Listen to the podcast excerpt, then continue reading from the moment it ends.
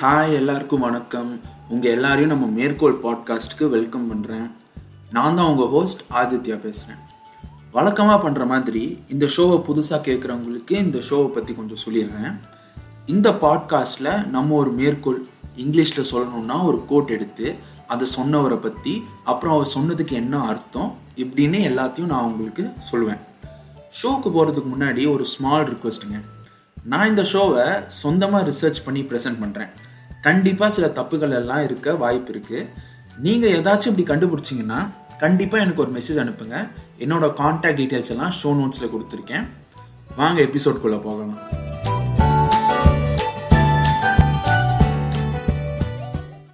இன்னைக்கு நம்ம பார்க்க போகிற மேற்கோள் வந்து இங்கிலீஷில் சூப்பர் ஹிட்டான ஃபைட் கிளப் படத்துலேருந்து தான். ஃபைட் கிளப் வந்து முதல்ல ஒரு புக்காக தான் வெளியே வந்துச்சு. அந்த புக்கு படித்து இம்ப்ரெஸ் ஆகிட்டு டேவிட் ஃபின்ச்சர் வந்து இதை படமாக எடுத்தார். நம்ம இந்த புக்கை எழுதினவரை பற்றி இப்போ நம்ம பார்க்கலாம். ஃபைட் கிளப் நாவல் எழுதினவர் வந்து சக் பல்ஹானிக் அவர் வந்து யூஎஸில் இருக்கிற வாஷிங்டன்னு ஒரு ஸ்டேட்டில் பிறந்தார். அவர் முப்பது வயசுக்கு அப்புறமா தான் அவர் கதைகள் எல்லாம் எழுத ஆரம்பித்தார் இவர் முதல்ல எழுதின கதை வந்து இவருக்கு பிடிக்கலன்னு பப்ளிஷ் பண்ணாமலே விட்டுட்டார் இவரே விட்டுட்டார். இவர் அடுத்து எழுதின புக்கோட பேர் வந்துட்டு இன்விசிபிள் மான்ஸ்டர்ஸு இந்த புக்கை பப்ளிஷர்ஸ் வந்துட்டு ரொம்ப பயமாக இருக்குன்னு பப்ளிஷ் பண்ண முடியாதுன்னு சொல்லிட்டாங்க. இந்த இதுக்கு வந்துட்டு சக் வந்து இந்த பதிலை கேட்ட உடனே முடிவு பண்ணிட்டாரு. இவர் அந்த பப்ளிஷரை வச்சு செய்ய போகிறாருன்ட்டு இதுக்காக இன்னொரு புக்கு எழுதினாரு. அந்த பப்ளிஷரை இன்னும் பயப்ப பயன்படுத்துறதுக்காக. அந்த புக்கோட பேர் தான் ஃபைட் கிளப் நம்ம மணிவண்ணன் முதவனில் சொன்ன மாதிரி இது நம்ம லிஸ்ட்லேயே இல்லையேன்னு ஒரு மூமெண்ட்டு நடந்துச்சு இவருக்கு. இவர் பயன்படுத்துறதுக்காக எழுதின புக்கு வந்து இவரோட பப்ளிஷருக்கு ரொம்ப பிடிச்சிருச்சு. அப்புறம் கொஞ்சம் மாதத்துலேயே இதை பப்ளிஷ் பண்ணிட்டாங்க. ஃபைட் கிளப் படிச்சுட்டு இம்ப்ரெஸ் ஆகி டேவிட் ஃபின்ச்சர் வந்துட்டு இதை படமாக எடுத்தார். இந்த படம் வந்துட்டு பாக்ஸ் ஆஃபீஸில் பெரிய வெற்றியெல்லாம் பெறலைங்க. ஆனால் இந்த படத்தை டிவிடியில் ரிலீஸ் ஆன உடனே நிறையா பேர் இதை தேடி வாங்கி போய் பார்த்தாங்க. இன்னி வரைக்கும் இந்த படத்துக்கு ஒரு தனி ஃபேன் பேஸே இருக்குது நானும் அந்த ஃபேன் பேஸில் ஒருத்தன் தான். சக் வந்து ரொம்ப டார்க் அண்ட் டீப் டாபிக்ஸ் பற்றி தான் எல்லாம் நிறையா கதைகள்லாம் எழுது எழுதுவார் எழுதிட்டே இருக்கார் இன்னமும் இவர் எப்படி ஒரு விஷயத்த ப்ராசஸ் பண்ணுறாருன்ட்டு உங்களுக்கு ஒரு எக்ஸாம்பிள் வச்சு நான் சொல்கிறேன் சக்கோட அப்பாவோட பேர் வந்து ஃப்ரெட்டு ஃப்ரெட்டோட சின்ன வயசில் அவரோட அப்பா அதாவது சக்கோட தாத்தா வந்து ஒரு சின்ன மேட்டரில் ஆர்குமெண்ட் பெருசாகி அவரோட அம்மா அதாவது சக்கோட பாட்டியை கன்று வச்சு சுட்டு போட்டார். அதுக்கப்புறமா ஃப்ரெட்டை சுட்டு தள்ளுறதுக்கு தேடினார். ஆனால் ஃப்ரெட்டு வந்துட்டு பெட்டு கீழே ஒளிஞ்சிருந்ததுனால அவரை கண்டுபிடிக்க முடியல. டென்ஷனில் அவரே கன்னை வச்சு தற்கொலை பண்ணிக்கிட்டாரு. ஃப்யூச்சரில் ஃப்ரெட்டு வந்து சக்கோட அம்மாவோட டிவோர்ஸ் ஆனதுக்கப்புறமா அவருக்கு நிறையா கேர்ள் ஃப்ரெண்ட்ஸ் இருந்துச்சு. ஏற்கனவே கல்யாணம் ஆன ஒரு பொண்ணோட இவர் ரிலேஷன்ஷிப்பில் இருந்தார். அந்த பொண்ணோட புருஷன் இதை தெரிஞ்சு அந்த பொண்ணையும் ஃப்ரெட்டையும் கன்று வச்சு சுட்டு தள்ளிட்டாரு. இந்த விஷயத்தை பற்றி சக்கு கிட்ட கேட்கும்போது இதை எப்படி எக்ஸ்பிளைன் பண்ணாருன்னா என்னோட அப்பா வந்துட்டு சின்ன வயசில் ஒரு கன்று வச்சிருந்த ஆளுக்கிட்ட இருந்து எஸ்கேப் ஆகி தான் உயிர் பொழைச்சாரு. அப்புறம் அவர் வாழ்க்கைய ஆரம்பித்தார் ஆனால் அவரோட சாவு வந்து இன்னொரு கன்று வச்சிருந்த ஆளுக்கிட்டே தான் இது வந்துட்டு ஒரு அருமையான ஒரு சர்க்கிள். எங்கே ஆரம்பிச்சதோ அங்கேயே முடிஞ்சுது. இந்த விஷயத்தினால தான் எனக்கு பேட்டர்ன்ஸில் நிறைய நம்பிக்கை இருக்குன்னு சொன்னார். இது எவ்வளோ ஆழமான ஒரு அண்டர்ஸ்டாண்டிங்னு கொஞ்சம் நேரம் நம்ம தனியாக உட்காந்து யோசிச்சு பார்த்தா தான் புரியும். இது நீங்கள் வந்துட்டு கொஞ்சம் யோசிச்சு பார்த்துட்டு எனக்கு மெசேஜ் அனுப்புங்க. நீங்கள் என்ன அவரோட இந்த தாட் ப்ராசஸை பற்றி நினைக்கிறீங்க? அப்படின்னுட்டு எனக்கு வந்துட்டு டெஃபினட்டாக மெசேஜ் பண்ணி என்னோடய காண்டாக்ட் டீட்டெயில்ஸ் எல்லாம் ஷோ நோட்ஸில் இருக்குது இப்போ நம்ம வந்து ஃபைட் கிளப்பில் இருக்கிற மேற்கோள் இப்போ நம்ம பார்க்க போகிறோம் சக் என்ன சொல்கிறாருன்னா you are not your job இது தமிழில் சொல்லணும்னா நீங்கள் உங்கள் வேலை இல்லை. இவர் சொன்ன மேற்கோளை புரிஞ்சுக்கிறதுக்கு முன்னாடி நம்ம வந்து லேபிள்ஸ்னால் என்னன்னு தெரிஞ்சுக்கணும். லேபிள்ஸ் வந்து ஜென்ரலாக சொல்லணும்னா ஒரு மனுஷனை பற்றி எக்ஸ்ட்ராவாக கான்டெக்ட் கொடுக்கறதுக்கு நமக்கு எல்லாருக்கும் யூஸ் ஆகும். உதாரணத்துக்கு Lionel Messi footballer at PSG football கிளப்ன்ட்டு நான் எல்லாரும் சொல்லலாம். பிஎஸ்ஜி முன்ன பின்ன தெரியாதவனுக்கு மெஸ்ஸியை பற்றி இப்போ ஒரு நல்ல ஐடியா கிடச்சிருக்கும். இந்த மாதிரி விஷயத்துக்கு லேபிள்ஸ் அருமையாக யூஸ் ஆகும். நம்ம தினசரி வாழ்க்கையில் நம்ம வந்துட்டு நமக்கே லேபிள்ஸ் வச்சுப்போம். இல்லை இந்த சமுதாயம் நமக்குன்னு ஒரு லேபிள்ஸ் கொடுக்கும்.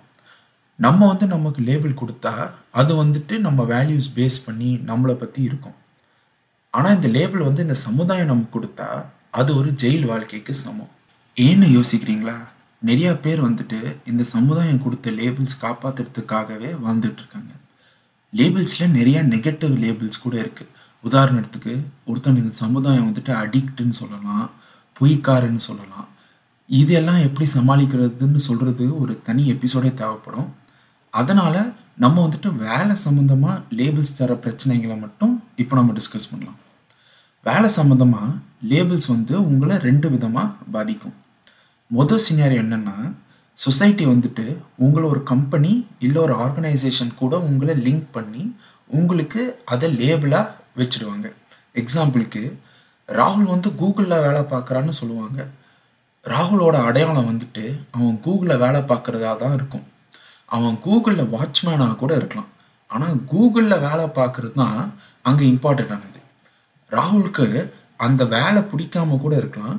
ஆனால் ராகுல் கூகுளில் இருக்கிறான்னு சொன்ன உடனே ஒரு நாலு பொண்ணுங்க திரும்பி பார்த்துருப்பாங்க. அவனுக்கு வந்துட்டு அது அவங்க திரும்பி பார்த்தோன்னே எப்பா நம்ம ரொம்ப கெத்துரா அப்படின்னு அவனுக்கு தோணியிருக்கும். அவனுக்கு அது அந்த போதையே ஏறிடும். அந்த போதையிலேருந்து வெளியே வர்றது ரொம்ப கஷ்டம். எங்கே நம்ம கூகுளை விட்டு வெளியே வந்துட்டா நமக்கு மரியாதை கிடைக்காதோ? இந்த மாதிரி நாலு பேர் நம்மளை திரும்பி பார்க்க மாட்டாங்களோ? இல்லை பொண்ணுங்களை நம்மளை வந்து கண்டுக்க மாட்டாங்களோன்னு பயப்பட்டு அந்த பிடிக்காத வேலையே பார்த்துட்டு இருப்போம். இது ஒரு விதமான ஒரு ஜெயில் தான்.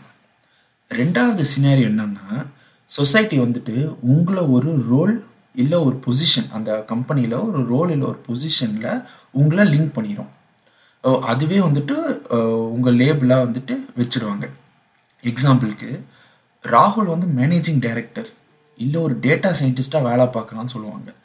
ராகுலோட அடையாளம் வந்துட்டு அவன் டேட்டா சயின்டிஸ்ட்டாக வேலை பார்க்குறதா மாறிடும். ராகுல் வந்துட்டு ஏதோ வாழ்க்கையில் புதுசாக ட்ரை பண்ணலாம் நினச்சிட்டு இருப்பான்.